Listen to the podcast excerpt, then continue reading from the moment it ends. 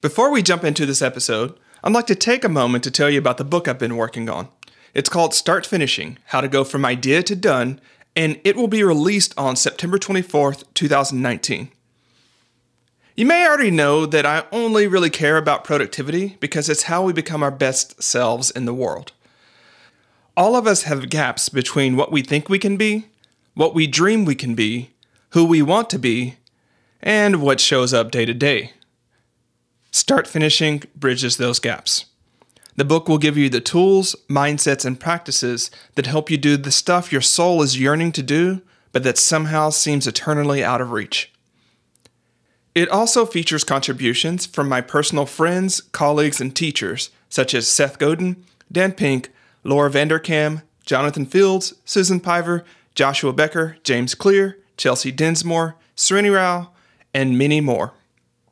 I'm really proud of this book, and I consider it our book rather than my book, meaning that it would not have happened if it weren't for the amazing connections I've made with the Productive Flourishing community over the last twelve years. So, thank you. If you're interested in the book and you want to learn more and maybe pre-order it, check it out at start finishing book dot com. That's start finishing book dot com. If you're struggling to keep up with processing your email, SaneBox might be just the tool you need. It has saved me hours of time each month, and the amount of peace of mind I get from it is priceless. SaneBox sorts through your email and moves all of the trivial stuff into a different folder, so the only messages in your inbox are the ones you actually want to see. Aside from removing all of the junk so you can focus on the messages that matter, there's this great feature called the black hole. Move an email into that folder and you'll never hear from the sender again. One and done, just how we like it. Because email can be such a bear and keep you from finishing the stuff that matters, we worked out a great deal for our listeners. Visit sanebox.com forward slash giant, and they'll throw in an extra twenty-five dollars credit on top of the two-week free trial. You don't have to enter the credit card information unless you decide to buy, so there's really nothing to lose. Again, that's S-A-N-E-B-O-X dot com forward slash giant. And now, on to the episode. You're listening to Productive Flourishing. Thanks for joining us today. One, we need to talk as much about the work of our lives as we do about the life of our work. And so much of this industry and productivity has talked just about economic work, your careers, your business, so on and so forth. And that's an important part of our lives, but it's a part of our lives. And for many of us, it's not the center point of our lives. Welcome to Productive Flourishing, where we explore how to do the work that matters so you become your best self in the world. I'm your host, Charlie Gilkey, and I'm joined by Angela Wheeler and other guests who will share their stories, insights, wins, and challenges in the hopes that our journeys and stories will help you with yours. Now, on to the show. Hello, everyone. Welcome back to the Productive Flourishing Podcast. It's been a minute since Angela and I have done a podcast. And, you know, she was thinking, what was it, a couple weeks ago? She's like, hey, Charlie, are we doing an interview for the book on our own podcast? And I was like, um, sure. To be completely honest, I hadn't even thought about it. But she has a point. Like, why are we going around and doing thirty some odd interviews all over the place? And we're not talking to you about the book. So she's going to jump in and do this kind of interview style, which is interesting in a lot of ways that we'll get into. So hi, Angela. Hi, I'm super pumped to be back here with you today. And, you know, just kind of going with content in the book, I would imagine that you weren't thinking about that because you have a lot of other active projects on your plate right now. Quite a few, quite a few. It has been a really great ride with the book. It's been a roller coaster ride, a lot of ups and downs, um, mm-hmm. but I think on the whole, a lot more ups that have been a lot higher. Mm-hmm. Then there have been downs and low downs. For sure. So speaking of low downs, I want to give the lowdown about sort of Angela's relationship with this. So, because though she might not have her hands on the keyboards doing a lot of typing, like Angela is very much a part of my writing process. She is one of my readers, like when I'm writing. Sorry, she's one of my avatars. When I'm writing and I'm like, how do I explain this? here's what's coming up. But she's also someone who gets into enough that a lot of my writing is actually to Angela for how to fix some of the things that she's in. What's really fascinating about this is we have been co-coaching each other. We have been reading each other's writing for a couple decades now. Mm-hmm. And I didn't know how much the book would resonate with Angela, especially with, I'm like, she's heard it all. But turns out, not so much. True. So the book, in case you don't already know and haven't been around Productive Flourishing for a little while now, is Start Finishing, How to Go From Idea to Done. And it does release on September twenty-fourth, which is very, very soon. And as Charlie was saying, he and I have been together for quite some time, and in that we've been in we've been in high school together, undergrad, grad school. We were professors at the same time. We both write at Productive Flourishing, among other places, and so we have been readers for one another for a very long time. And one of the things that I know was super exciting for me about your book, Charlie, is that when I had the chance back in December to sit down and read the finished manuscript, I was a little nervous before I started because, as Charlie mentioned earlier, I've I went into it thinking, well, I've probably heard all of this before. Um, it's from the work Charlie's been doing for the last twelve years. And I also know that he's a really good writer, so I was excited to read it. What I didn't expect was to walk away feeling as seen and heard as I did reading this book that I know wasn't written specifically for me, but probably me in mind at times throughout the book and the whole avatar process. But just how much heart and soul was in this book, which many people will put into the category of productivity. I feel like it's productivity and personal development and spirituality and all these other things combined in this one book. Um, all of that said, I was blown away and so excited about how much I loved the book when I read it. And I feel personally like that says a lot for someone who has been reading and in your work for almost as long as you've been in it, to actually get a chance to sit down and read it and learn a lot. I actually learned a lot, even though I thought I knew what I was going to be reading. Now, that sounds like something one would expect a partner to say about someone's writing. And I have to say, if I'm not hitting it on my writing, Angela is one of the first people who's like, this ain't it. Like, no, just, mm, no, go back. Yeah. And so it's it was super nice, you know, and it's, I think part of the joy of writing the book has been part of the way that it developed. And, you know, Angela was actually my second reader. Haven Iverson at Sounds True was my first reader. And it was a similar sort of scenario where I was like, whenever I got stuck, I was like, okay, this sounds like garbage. It's not coming together. But my one job is to write to Haven.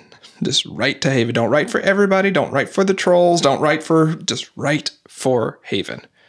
And Haven had, you know, luckily a, a very similar sort of scenario, which was super helpful. So if you don't have early readers that really, one, have your back, two, can give you critical feedback, um, go get you one. Go get you several, because mm-hmm. it makes a huge difference on the road to writing something like this. Yeah, for sure.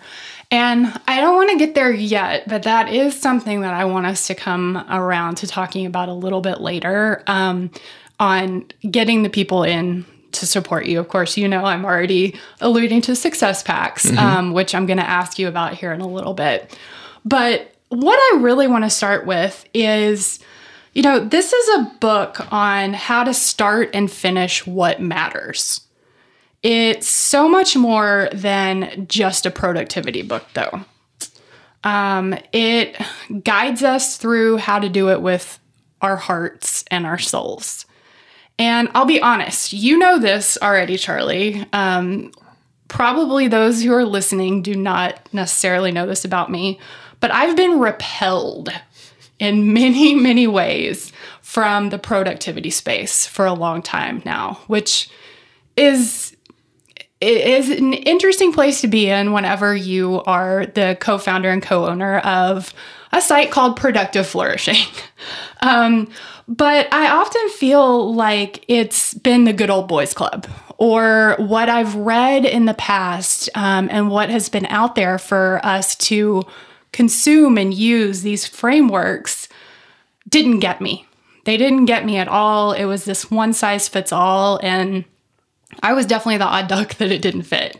But come to find out, over the more than a decade that we've been doing this, and you more so than me, there were a lot of odd ducks out there who were not getting the help and the resources they needed from the content and the people who were already out there. So what I'd really like to start with talking about is why this book is so different from other productivity books, and why um, I'm going to put you on the spot a little bit here, because I know things that other people don't know because of where I'm at behind the scenes. But the advanced reviews and the advanced feedback that we've gotten from people has been phenomenal. And one of the themes that we've seen throughout is that there are so many people who have had a chance to read this book early who have said, I feel like this is finally something that's for me and is actually going to help me. This is different. I'm wondering if you can talk about that. Why do you think that feedback is coming through? Did you intentionally set out to write a book that would include more people? First off, shout out to the street team. Um, the street team is just the group of people, we call them the Do Crew, um, who's been giving a lot of this feedback and joined us really early in this process, mm-hmm. um, and have been an instrumental part part of this. To answer the question, especially that you left with, yes and no. Um, throughout some of these conversations, especially some of the conversations on other podcasts, like it's really, it's been made clear how I accidentally wrote an anti-establishment book and didn't mm-hmm. mean to in in that particular way. Um, but where but where I did come from was the fact that so many people in productivity and personal development have been left out of the conversation.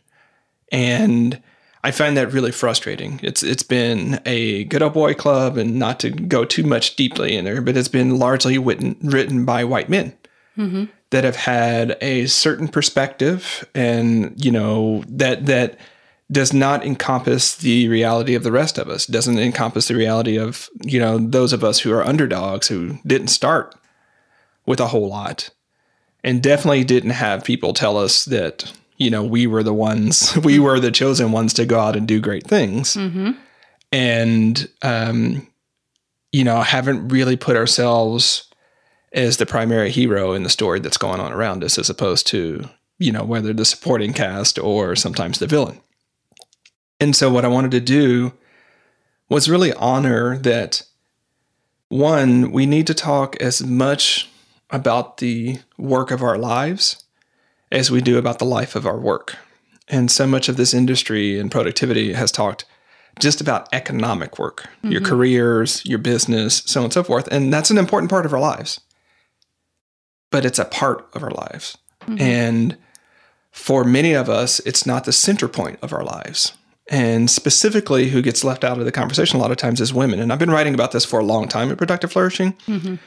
And in many ways, getting myself in trouble, right? So if you want to see this, go read the post, um, What If Women Cared About Productivity?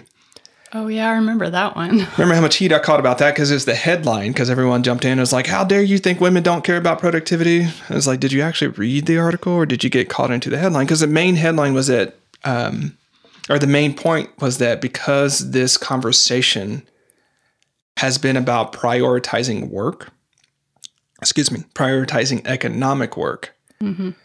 and made that the end-all be-all of the conversation, many people, that is women, who prioritize differently um, have been left out and have been in this situation to where, you know, we've said things like, or they've said things like, you know, I really want to be productive, but I really have to take care of my kids. And mm-hmm. I'm like, maybe that's really what we mean under productivity. And, and it's all good. I mean, we get this from Taylorism and the, you know, the principles of scientific management, and productivity has been about increasing, like where it started was increasing the amount of yield from workers. Mm-hmm. So it was very much that conversation.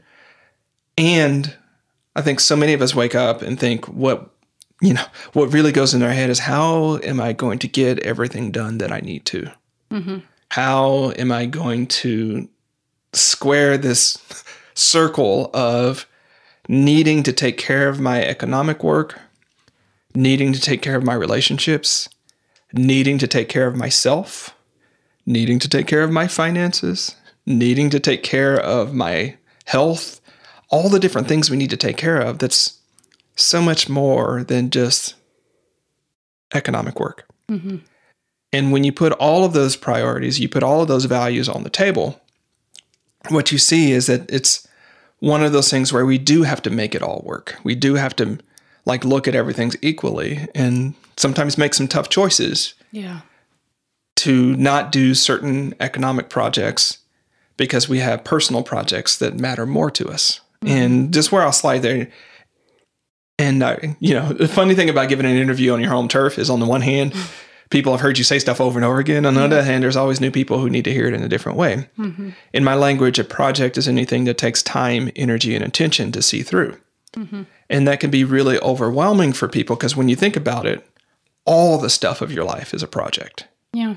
Right? Um, the getting, the going to get groceries, the errands, the doctors, the getting kids to and fro, taking care of your parents, taking care of your aging cat, right? Whatever it is, it's a project on top of all the other work projects and economic projects that you've got. And once we get over that feeling of feeling like the earth is sitting on your chest because of all the projects, yeah. you can then say, wait, wait a second. Maybe it's that I'm not just a slacker. Maybe it's that I'm not lazy or a procrastinator. Maybe it's I've got way too many projects going on right now. Mm-hmm. And, you know, we can solve... Angela knows this, and if you've ever heard talk, me talk about it before, like, I don't like talking about overwhelm, not just because it's an emotion. Like, I love talking about emotions and feelings and things like that. But overwhelm is a call, excuse me, it's an effect of something. When we start talking about overload, and the overload is what causes the overwhelm, then we can find some peace and sanity and flow in our lives because we can solve against overload. Mm-hmm. We can, you know, we only solve through overwhelm through um, emotional therapy and in different ways like that. And so I really want people to see how overloaded they are. Mm-hmm. There's a little bit of pain and discomfort that comes with that. Yeah. But once we see how overloaded we are, we can start figuring out how to change the load mm-hmm.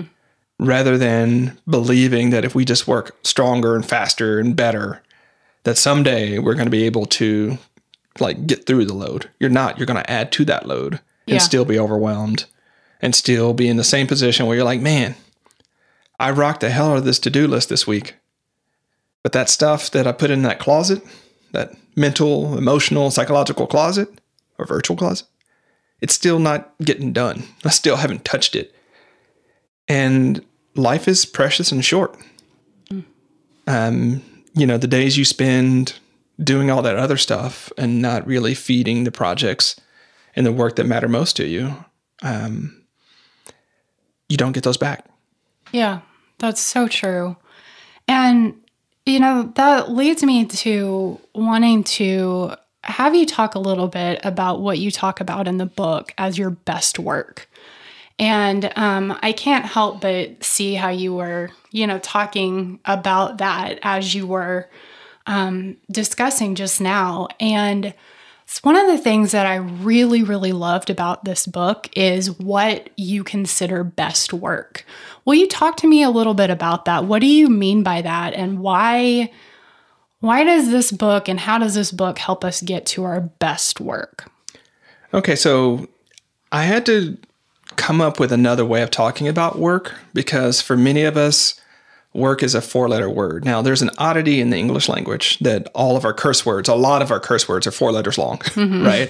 Um, curse or profane words. And we, you know, these are the words we don't want to say out loud. We don't want to talk about. We don't want to touch them. We like, they're just those things we want to avoid or get away from. And work is one of those. Mm-hmm. Um, and as much as I appreciate what the four-hour work week is actually about, as opposed to its headline. Like, we've also, in many ways, especially in the creative and entrepreneurial core, like culture, have gotten to the point to where we want to do less work. Mm-hmm. Except, except there's a certain kind of work that we want to do more of, right? There's a certain kind of work that our souls yearn to do. And um, that is our best work.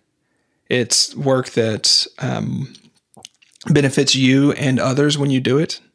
I kind of like to think of it as, you know, as just in a metaphor here, it's like we're all born on this earth with a certain kind of tree that we are better off in the process of planting it and growing it, but also in the fruit that it yields. And other people are better off because of our growing that tree and the fruit that it yields. Mm. And each of us have that unique tree. And it's our job to really do that and do that. And if we don't tend that tree, that one unique tree in the universe does not get cultivated. And in a, re- in a very real way, the world is less well off than it would have been had we done it, right? And the reason I want to talk about that way is because a lot of times, especially in the personal development and productivity space, when we start talking about doing our best work or we start doing the work we're called to do, it can seem really like self-centered. Hmm. It can seem really selfish. Like there's this thing, screw you guys, I want to do my thing. You're keeping me from doing the thing. But I want to shift the conversation to be about the fact that for so many of us, our best work is for us and other people. And that it doesn't create a scenario by which we have to choose us versus them. Hmm. It's both. It doesn't mean that like other people can do your work for you. That's the trick, right? Mm-hmm.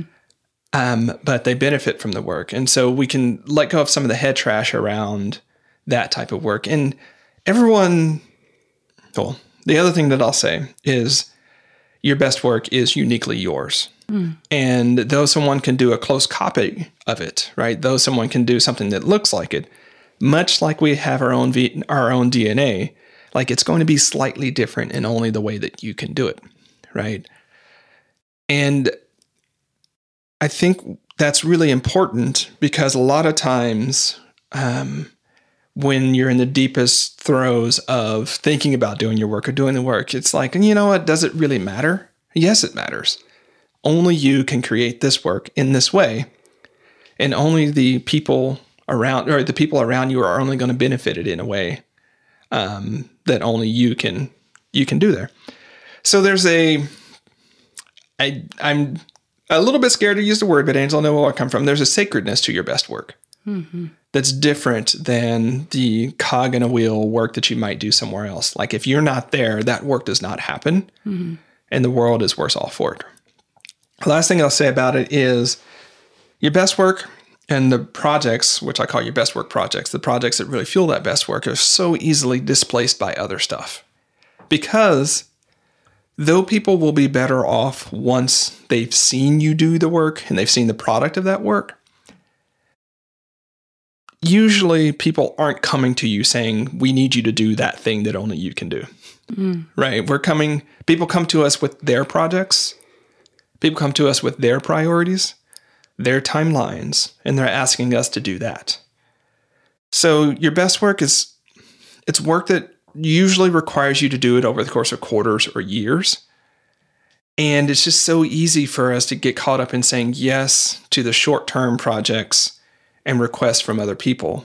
Mm. Um, and, you know, that's why we end up putting it in that closet that I mentioned is because in faced with the option of doing this work that can scare the hell out of us, where we're not clear what the outcome is going to be, mm-hmm.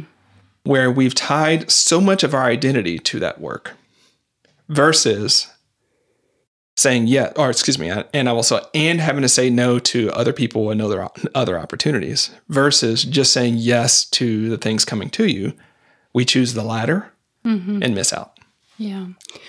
I'm curious if you can give maybe just a couple of examples of either Either where you've seen this in real life, whether it was with your clients or just people you've known or in your own life, where somebody's best work was different than their economic work. And how how did they square that? What how do you get to do both? I may have some bad news that you can't do both. You, you may not be able to do both. Oh. So I'm not sure about that yet. Okay. There are cases where, um, let's talk about it. If you're doing economic work and the job is paying the bills mm-hmm. and it's keeping your family safe and secure, um, it's serving priorities for you. Mm-hmm. And I want to honor that, right? I don't want to be like, if you're doing that work, what are you doing? Leaving, leading this meaningless life, you you know, being a cog in a wheel. I hate that perspective. Yeah. Because it turns out that that job is doing some work for you, mm-hmm. right? So honor the crap out of that. And that job is sitting on time, energy, and attention, right? It's taking up the, depending upon your job, right? It's taking up the lion's share of your best time. Um, and it's going to displace other things that you could be doing. You know this. I'm not telling you anything you don't know, yeah. right? And so it becomes... one of those scenarios is some of our best work is not economic work, right? Some of us, for our best work, it's being a secretary at church. Mm. That requires a certain amount of time. There's no pay to it. There's no sort of thing like that. But that's what we're here to do. Mm. I want to honor that. Being Little League coaches, right? Sometimes starting nonprofits. Sometimes it's being an activist in your community or being a community builder. There are all sorts of different ways. Sometimes it's raising kids. Sometimes it's, you know, raising pets, volunteering, all of those types of things can be your best work. Mm-hmm. And you may not be able to find an economic outlet for it. And that's okay, right? Life is about more than supply and demand. Mm. And so that's where I want to say and start with that caveat that there may not be that way for you to get paid to do your best work. Mm-hmm. And just because you can't get paid to do it doesn't mean that it's not worth doing. Yeah.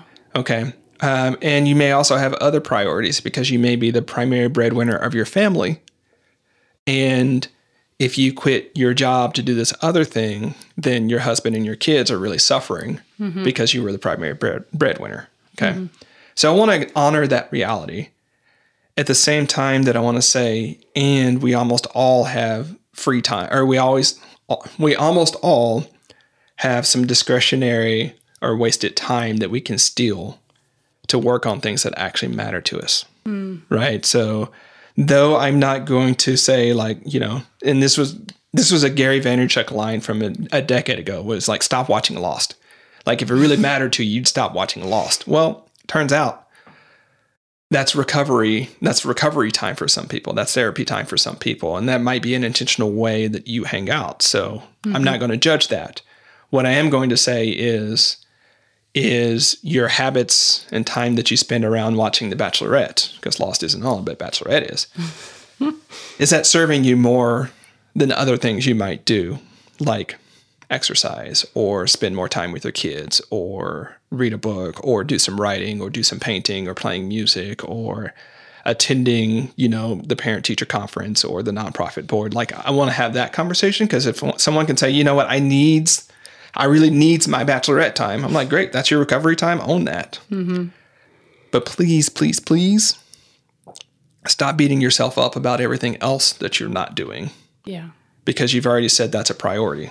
Mm-hmm. Okay. So that's a long way around answering your question um, about um, what I believe the question was, what do you do when your economic work is not your best work? Mm-hmm. Or what's what do we do when... When, when there's a difference. But I, I want to tell a story about Michelle Jones real quick, right? Um, just because she's on the brain for different reasons. Um, she's the founder of the Wayfinding Academy. Mm-hmm.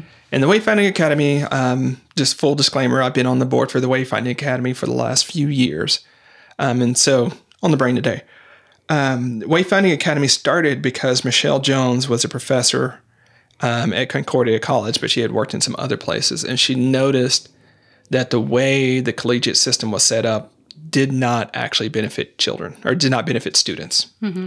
right? That it was backwards, that we asked students to, you know, go to college and pick a degree and find a job. And then somewhere along the way, we might ask them, but who do you want to be in the world? Mm-hmm. And so um, with that frustration, that was her economic work, to be clear. Mm-hmm. That was her economic work. But she realized that her best work, or what I would say her best work was, was creating the Wayfinding Academy, which flips that experience on its head. Mm-hmm. And we start by asking students, what does a good life look like for you? Mm-hmm. And what do you want to be in the world? And then the educational experience is crafted so that they can test that with projects and internships and their curricula to get there. Mm-hmm. So sometimes the reason I want to tell that story is because Michelle is still a teacher. She's mm-hmm. still working in higher education. But that twenty percent difference mm-hmm. between her showing up and playing the game as is versus creating this new game is the difference between the economic work and her best work. And I want to say, yes, starting your own college, is starting your own non- nonprofit is a lofty goal. It's a big sort of thing, but we all have versions of that in the sense where you can show up in your normal job. And there might be a way where you're just sort of punching, punching the clock, ticking the box, and seeing that there's a fifteen, twenty percent shift in the way that you're doing it and only the way that you can do it that transforms it from, you know, merely economic work mm-hmm. to something that's got your fingerprint on it. Yeah. I love that. And I'm really glad that you used Michelle as an example. Um, it makes me think about another key piece of the insight from the book that I just, I really latched onto and I, I love so much. And I can, I can just imagine Um, what Michelle might say about who she needed to have around her to help see this f- project come to fruition, right? This best work project. And so kind of leads me back to the very beginning where, um, you know, we mentioned talking about success packs. And so that was something from this book that I just loved. I love the idea of me not having to sit, you know, in a room by myself and trying to figure it all out and get it out there on my own. Um, and I think oftentimes about the stories we hear about how lonely it is to um, to create things in the world. And what I love is how you've talked about this differently. And I'm wondering if you might talk about what what's a success pack um, and why does it matter? Um, how do we get them? What do we do? Yeah. Um, that's like seven questions there. I know. You know me, though. All the things. All the things right now. That is definitely my wife. Okay, so there's this link that we haven't talked about yet between what we're calling your best work mm-hmm. and thriving, which mm-hmm. some people will say your best life or a good life.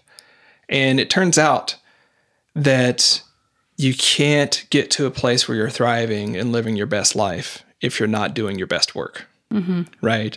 And there's this big gap that so many of us have between sort of the work we're doing and the life we're living today and that best life that we have for ourselves or that great life that we that we have for ourselves. And that gap is largely doing these best work projects, mm-hmm. understanding that that also includes the work of your life. Okay, so um, we... Since that's the case, there's another thing that I want to add in there is that it's, I won't say it's impossible, but it's really hard to do your best work by yourself. Mm. You can do good work. You can do okay work. But to really do your best work, you need other people. So when you put both of those things together, you get the fact that to live your best life, you need to build the people around you that help fuel that best life. You can't do it by yourself. Mm-hmm. So success packs, what it sounds like, these are the pack of people that you put around yourself for projects specifically, or we could generalize for your life generally. Mm-hmm. One of the things that I did in the book, um, because I realized how difficult it can be to get a grip on your best work and how to make space for it, is I really want people to pick a particular project. Um, chapter two guides people on how to do this, to pick some specific idea that you want to turn into a project, because it's easier to create a wedge in your life when we talk about a project as opposed to trying to fix all the parts at once, mm. right? I definitely recognize that, you know, life is about fixing the plane while flying it, mm-hmm. right? And so you can't tear down all the wings and all the engines and keep your plane in the air, but you can work on one wing, maybe an engine at a time. Okay, so success pack. I'm going to start by telling, by saying who should not be in your success pack. Okay. And two types of people, derailers and naysayers. Mm. Derailers, well, I'll start with naysayers. Um, naysayers are, You know, as the philosopher, poet, and musician Taylor Swift has said, um, these are the haters that are just going to hate. Mm-hmm. Whether it's about you, whether it's your project, whether it's about something you did to them two years ago, whatever it is, your haters are going to hate. Mm-hmm. And we spend an inordinate amount of time trying to accommodate and appease our naysayers, trying to be safe for the trolls, trying to, you know, whatever that is, so that we can do our work without having to catch their wrath or attention. And it's a lot of wasted time. Yeah. You can't really win over a naysayer. And in fact, it's worse if you do, because then you're playing the game on their, on their turf, and all they have to do is be themselves. And you're back, you're back in that sort of um, cycle of fearing, avoiding, messing with the naysayer. Mm-hmm. Okay. So no naysayers in your success pack. As best you can, pretend they don't exist. um, second type of people, which are harder in many ways, are the derailers. And the thing about derailers are they are people who actually may love you and may be well-meaning people, but your interactions with them and their commentary about your work kneecaps you, or makes you feel like crap, or makes you feel heavy, or just, you know, they just sap the life out of you, mm-hmm. right? And the super tricky thing about them is that they oftentimes can be loved ones. Yeah. They can be people from your family. They could be friends. They could be, you know, um, that Debbie or Danny Downer friend that you've got um, that you just can't be yourself around. You can't talk about what excites you because they start either pulling you back into the barrel with them, mm-hmm. or they start shooting you down, and they start, you know, being pessimist. And super tricky, super, yeah. super tricky because many of us, creative giants, are either reactively in the business of helping people be their best selves, or we take it upon ourselves to do that proactively. And so it turns out that, you know, derailers and, and people who need a lot of help and support, like, end up in our networks. Mm-hmm. And unfortunately, they can't be in our success packs in real ways because Um, it takes so much energy to um, involve them in that way. Now, I want to be clear here. It's not that you write them out of your life. It's not that you don't care about them. It's just when it comes to thinking about who needs to be a part of your project, mm-hmm. they sit the bench on that one, yeah. right? You can help them in other ways, right? Or you can interact with them in other ways. So if this is your Uncle Ron that is otherwise a nice person, but whenever you talk about something is always like tearing it apart and making you feel like crap, like, don't talk to Uncle Ron about your work. Mm-hmm. Find other things to talk about, right? Don't make the, the Thanksgiving dinner super awkward because you're got hurt feelings or you're arguing with somebody about why you should be, why you're doing your best work and what it should look like. Yeah. Okay. So I give some different strategies for, for talking, for dealing with naysayers and derailers in the book, but generally speaking, focus on your yaysayers. Mm. Which are the opposite of those. These are the people who have gotten your back. They're the people who, when you talk about your project, um, they question how you're going to be successful, not whether you're going to be successful. Mm. And that's a pretty big distinction. Yeah. And the third thing that I would say about them is they are the people that, you know, whenever you actually practice the vulnerability of like claiming something great you did, or claiming that you're about to do something, they're the ones that are like, of course you did that, or of course you're going to do that. We've seen that the whole time and been waiting for you. Yeah. Right? Big difference in energy. So four different types of yaysayers to put on your success pack. Mm-hmm. One, your guides. These are your Gandalfs, Yodas, Dumbledores, um, Morpheuses, whatever other pop culture reference um, that you need there to help you um you know, on the project. There are people who are more experienced than you and have walked the road a little bit longer, mm-hmm. but they're not like better than you in the case of like, they are a different type of alien creature that mm-hmm. you can't be. Um, they're just people who've walked the road longer and have had more experience. Um, they can be uh, people who are no longer with us. They could be spiritual leaders. Just be careful that um, when they are spiritual leaders, there are certain, you know, things that like, will be easier for spiritual creatures with magical powers to do than mere mortals.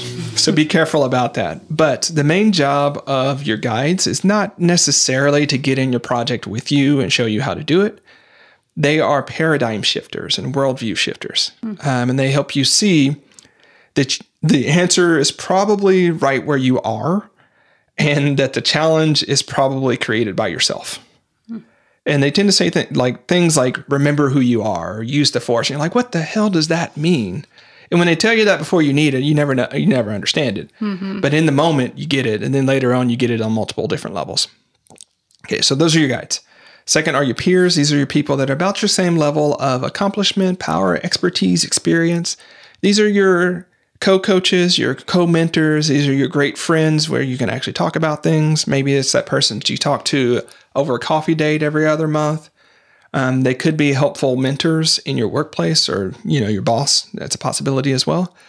And these are people who they're still not quite in the project with you doing stuff and, and moving the parts around, but they're advising you on how to do it and what's working and what they're seeing and can help you see your blind spots and can um, really make sure that, you know, you're driving forward on that and, and supplying resources, but in, in sort of an external way, which is different than the third category, which is your supporters, mm-hmm.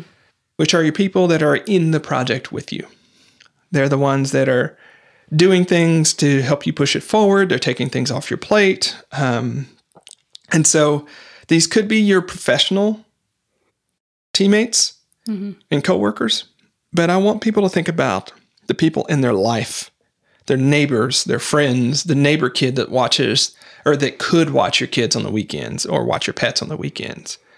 Um, it could be your parent who watches your kids and pets, right?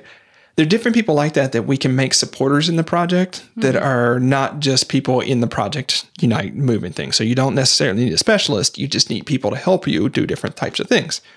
It could be, and I'll tell a personal example here because most people wouldn't consider it a supporter, but while I was writing this book, I had a ritual. I'd go down to Hart Coffee Shop on Woodstock, mm-hmm. and there were five or six baristas who all sort of knew me. I knew them. I knew their names. And after a while, they all knew what I wanted to order or what I was going to order because I had a default, I had a routine. And I would tell you what, it is incredibly helpful to walk in the door when you've sort of been thinking about writing and maybe it's early in the morning, you still got stumbly brain and not have to order, right? And you sort of like pay for your food and you know it's coming and it just makes that whole thing easy. So I considered each and every one of them like supporters on my project. Mm-hmm. And, you know, it, I tend to do a good job of treating people like people generally, right? Um, and not just baristas or not just janitors and things like that. But it also helped me realize that these people or teammates, and I was going to be working with them for the next nine months or a year. Mm-hmm. So let's be human. Let's have fun. Let's be personable, mm-hmm. right? So again, most people wouldn't consider the group of baristas serving them coffee or food to be a part of their support team, but why not? Mm-hmm. Last group of people are your beneficiaries. And these are the people, including yourself, who benefit from your doing the work and finishing it. Mm-hmm. A lot of times when I teach this, especially if I'm doing a workshop, people will first think, how do I get more guides on my project? Let's let's talk about that. Mm-hmm. I actually encourage people to think the not the opposite way, but I think we need more beneficiaries in our projects for two reasons. One, when you are cognitively stuck, you have someone that you can reach out to mm-hmm. to help you get unstuck. So if you're making something or doing something and you're wondering whether you should do A or B or whether this works, rather than you trying to figure it out all by your lonesome, you can ask the person that you're building it for. Takes a little bit of vulnerability, saves you six to nine months of screwing around trying to figure out if you're taking the right next step. Hmm. Also, when you're emotionally stuck, you remember that it's not just about you, right? And if you're having to draw from that last little well of inspiration and, and motivation, it's one thing to be like, you know what, I'm going, I'm not going to do today. I don't know if I've got it, so on and so forth. But if I've told Angela that I'm going to do this thing for her that's going to make her better off, I'm much less likely to bail on it and to check out because I'm not just letting myself down, I'm letting her down. Mm-hmm. And so they serve those really critical roles and they are the people who are going to benefit from this. And so that's, for me personally, in this book, I am so glad that we got our street team involved so early, because so many of them were beneficiaries of it, and hearing their feedback mm-hmm. and hearing them say, because, you know, they're not married to me like Angela is, right? So there's there's a little bit of obligatory niceness there. But to hear people, some of whom have been helpfully critical of my work, mm-hmm. be like, this really nailed it. And I like, I didn't, I resisted this, but it's actually really working for me. It's really fueled me to do things like this podcast, right? And other ones, because I'm like, it's not just about me. What if there's someone else out there that needs to hear that? Yeah. And I decided to phone it in for the day. Yeah. Right? Because it's really about, um, you know, for me, my best work is helping people do theirs. Mm. And so that's what I'm about. And if I don't show up and do my work, then there are people who, you know, won't be just, you know, even if the book makes them a little bit better off, well, that much better off they will not be. Yeah. By me not doing it. So it's really, really important to think about it from, from that perspective. So whenever you're like, I need more guides because they have the thing that I'm missing, your guides are pretty much going to tell you you've already got what it takes. Hmm. And maybe do something different than the thing that you've been doing over and over again, because that's not working for you. Yeah. So there you go, right? But your beneficiaries are going to tell you something really specific and really useful and be there for you in those dark days. And we didn't talk about this previously. But the thing about your best work is that um, you're going to thrash with it more than normal work. Mm. Um, the more it matters to you, the more you're going to thrash. Yeah. And by thrash, I mean that emotional flailing, that meta work, that quote-unquote research that you're doing to make sure you get the right answer. You're going to do a lot more with that. Because think about it. None of us have a mini existential crisis about doing the laundry. Mm. We might not want to do it, but it's not this whole sort of thing. Like, am I the right person to do it? And like, what if I fail? And you know, we don't have that about doing the laundry or getting groceries or putting the trash out or showing up for another meeting, just sort of rote meeting. Mm-hmm. We do have them, those feelings. We do have the crises when we're talking about getting married for the first, second, or fifth time. When we're thinking about starting a business, when we're thinking about starting a nonprofit, when we're grappling with how to get our kid off the couch finally, mm. when we're you know, pulling that manuscript and blowing the dust off of it and getting working on it. Like all of those types of things that are your best work. And it's almost like I can tell what someone's best work is by how much they thrash about it. Mm-hmm. Right? Because if it doesn't call up that emotional, sort of painful, that longing, but also that frustration and that mini existential crisis, probably not their best work. Yeah. Right? And so sometimes that's great. Sometimes we got to go through the work that we think is our best work to discover that underneath that is something else. But when it comes to your best work, and therefore the best work projects, you're going to thrash about them a lot more. They matter to you. Um, and I'll pause here because the reason it matters to us is because we've so closely tied our identity to the work itself. Hmm. Which puts us in a scenario where, like, if we're successful with it, we start telling ourselves all sorts of stories, like, how do I keep doing it? And, and what if I hurt someone? We create a bunch of no-win scenarios around it if we're successful. Yeah. If we're not successful, then what does that mean about who we are? And I've been telling myself for four years that I'm going to be, I'm going to write the book, but what if I write it and it really sucks? Mm. Right? Yeah. What if I can't do it? So we end up in this weird situation that the work we most want to do mm-hmm. and the work that's most calling to us is the work that we're scared of and that we thrash about the most. Yeah. So I'd say that because as I was talking about the beneficiaries, it reminded me that if you're doing your best work, you're going to be thrashing. Mm-hmm. Your guides can help with that. They can you know, help you see that you're thrashing and that you've been walking around in the same circle for the last hour and don't know it, right? Your peers can help you get out of it. But I think the beneficiaries a lot of times can give you the emotional oomph mm.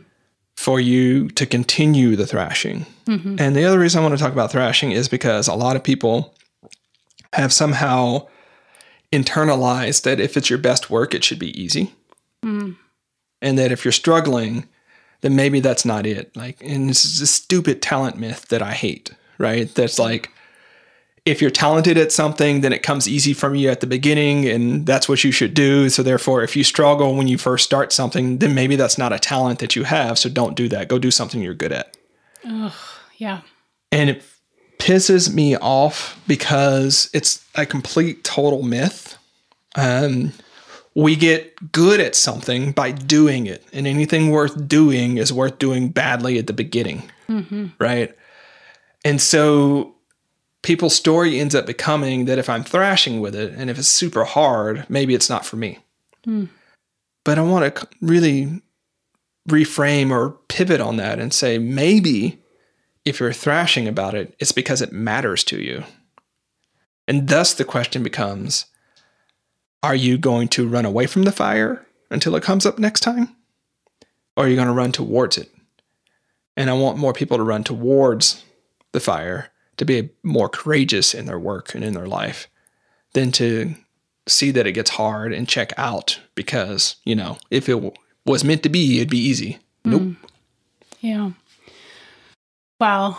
I have about, well, you know my brain pretty well, so I've got about thirty-seven different things from what you just shared that I was like, ooh, let's talk about that, and I want to ask about this. And there There are a couple of things I want to kind of, I want to tie together. Um, and this is where me knowing you personally for so long um, is where I might know a little bit more about you than other people do. So I can um, ask some, some questions that may or may not be comfortable, but you know me, I'm going to do it anyway. So um, you mentioned early on in the interview, and I had a little chuckle and I kept it internally. You were talking about, um, about kind of the the history of productivity, and you brought up Taylorism. Um, I don't even know if you realize that you you've said that. Um, and I, I kind of had an internal little chuckle. I was like, okay, there's there's the philosopher. Um, all right, all good. Um, and then you talked about um, just several other things that made me think about the different roles and different, in some ways, different people you have been in your life. And so you mentioned another thing that you feel like your best work is helping other people to do their best work, which is awesome. And, you know, thinking about all those things, um, and knowing that you're someone who has occupied many different worlds throughout your life, I want to highlight a few things that I know about you. Um, and whether you want to call them roles that you've had or places you've been. And I'd really like kind of just your thought on how this person that is A, B, F, Y, L, and like purple and striped and check marked equals Charlie Gilkey, who writes this book. So, you know, a few things that, that I think are important and that I know have really um, shaped you to be the person you are today. Um, one that people may or may not know about is that you grew up in the South um, in a poor biracial family. Um, you have been an Eagle Scout. You were nominated to West Point. You have been a military leader. Um, you've been overseas in war.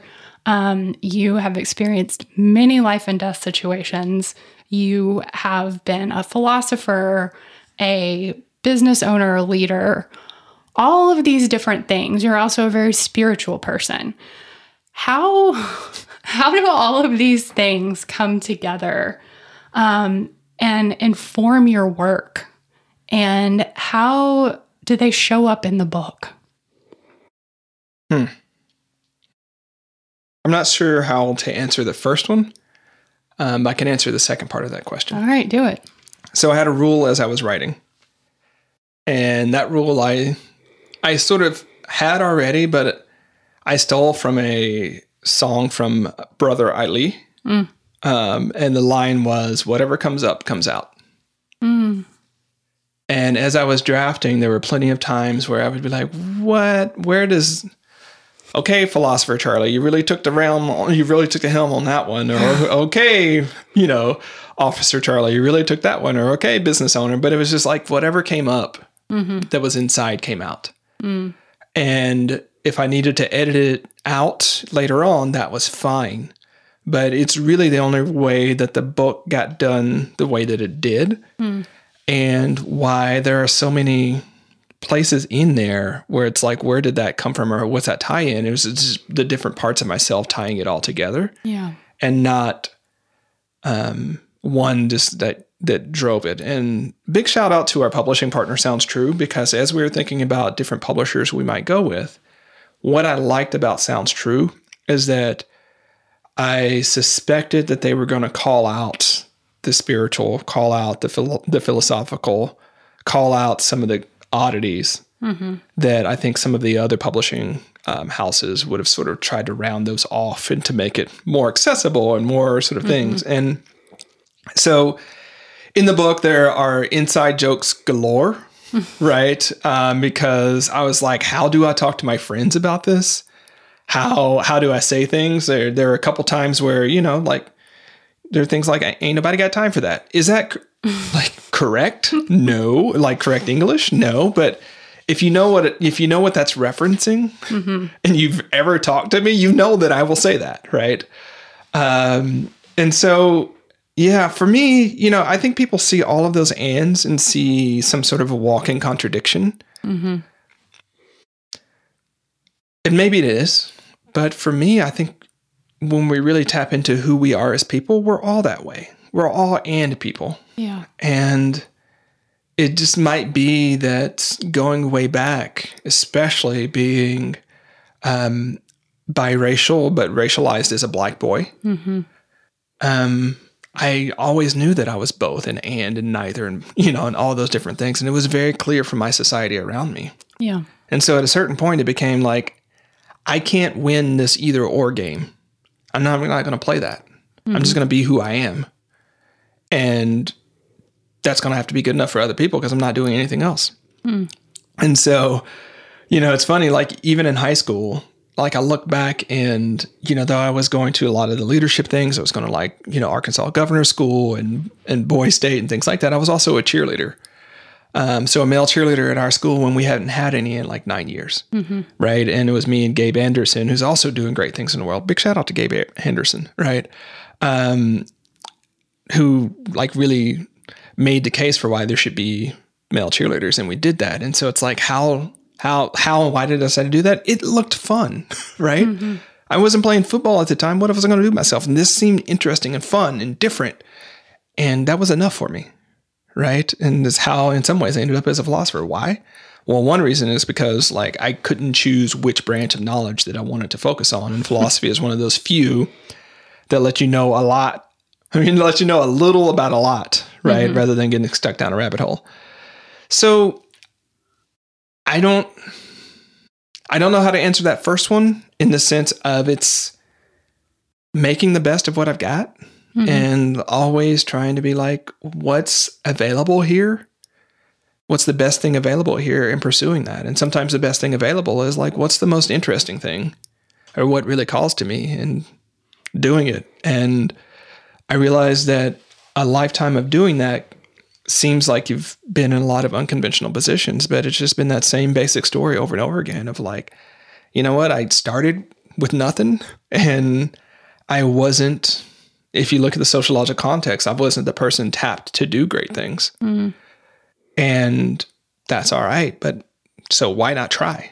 Why not try to do stuff? Why not try to be about about some things? And if you if it doesn't work out, that's okay. Um, but if it does work out, what do you get to do next? What do you get to build next? Who do you get to help next? Yeah. Well, I know that we could talk for forever and ever. Um, you know, I just, I would like to say that what you just said about the and, you are this and this and this. And sure, there may be people who have seen you as a walking contradiction because of all the different roles you've played in places.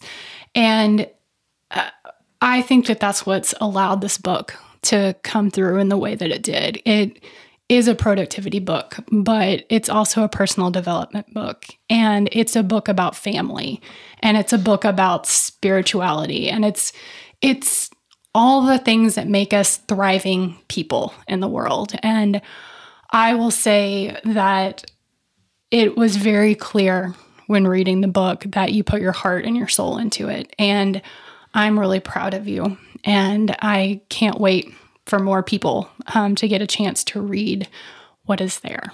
Oh, thank you. Mm-hmm. I don't know. This process has been really humbling um, to see how many people have shown up mm-hmm. in so many great ways. Like, I can't believe some of the contributors that said yes. Yeah. So a lot of times people ask me, like, how'd you get X, Y, and Z? How'd you get Dan Pink? How'd you get Seth Godin? And I'm like, I asked them the question. I sent an email and said, hey, here's what I'm doing, and here's where you fit in. Mm-hmm. Are you interested? And that they say yes still blows my mind. And that's not just for the Seth and the Dans. That's for the Jonathan Fields, and that's for the, you know, Srinivas Rao's and the Susan Pivers and Chelsea Dinsmore's. I'm going to forget names, and Angela knows I hate that. I know. Um, the people have shown up on the street team. It's like been this really great process. I know we all, like, you only have one, no, you only have one of your first traditionally published books, right? Mm-hmm. And so it's a moment in time. Yeah. And it's a decade in the making. And I understand all that, but it's been, that's what's been keeping me in this game. Mm. And keeping me sort of pumped up about it is how many people have shown up to um, support it. And I'm just um, hoping that the goodwill that they've shared with me mm-hmm. is spread out through this process, and that other people, A, can really see that there's a lot of goodness and abundance around them, mm-hmm. and B, that they got to do some work to harness it. Yeah. Well, thank you for talking with me today. Um, thank you for letting me dig a little deep in some ways. And again, I just want to say that I think Start Finishing is a book that a lot of people have been needing for a very long time. And I, for one, am so excited that it is out in the world. Um, and I... I think that there's a lot of good that's going to come from this for a lot of people. Good. Well, thanks so much. And I suppose we'll go ahead and wrap there. Yeah. You guys know the drill, except for there's a new addition to the outro.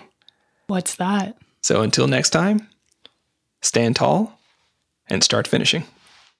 Thanks for listening to Productive Flourishing. To get more resources that'll help you finish the work that matters and be your best self in the world, head on over to productive flourishing dot com. If this episode warmed your heart or got your wheels turning, we'd really appreciate it if you'd leave a review for the podcast on iTunes.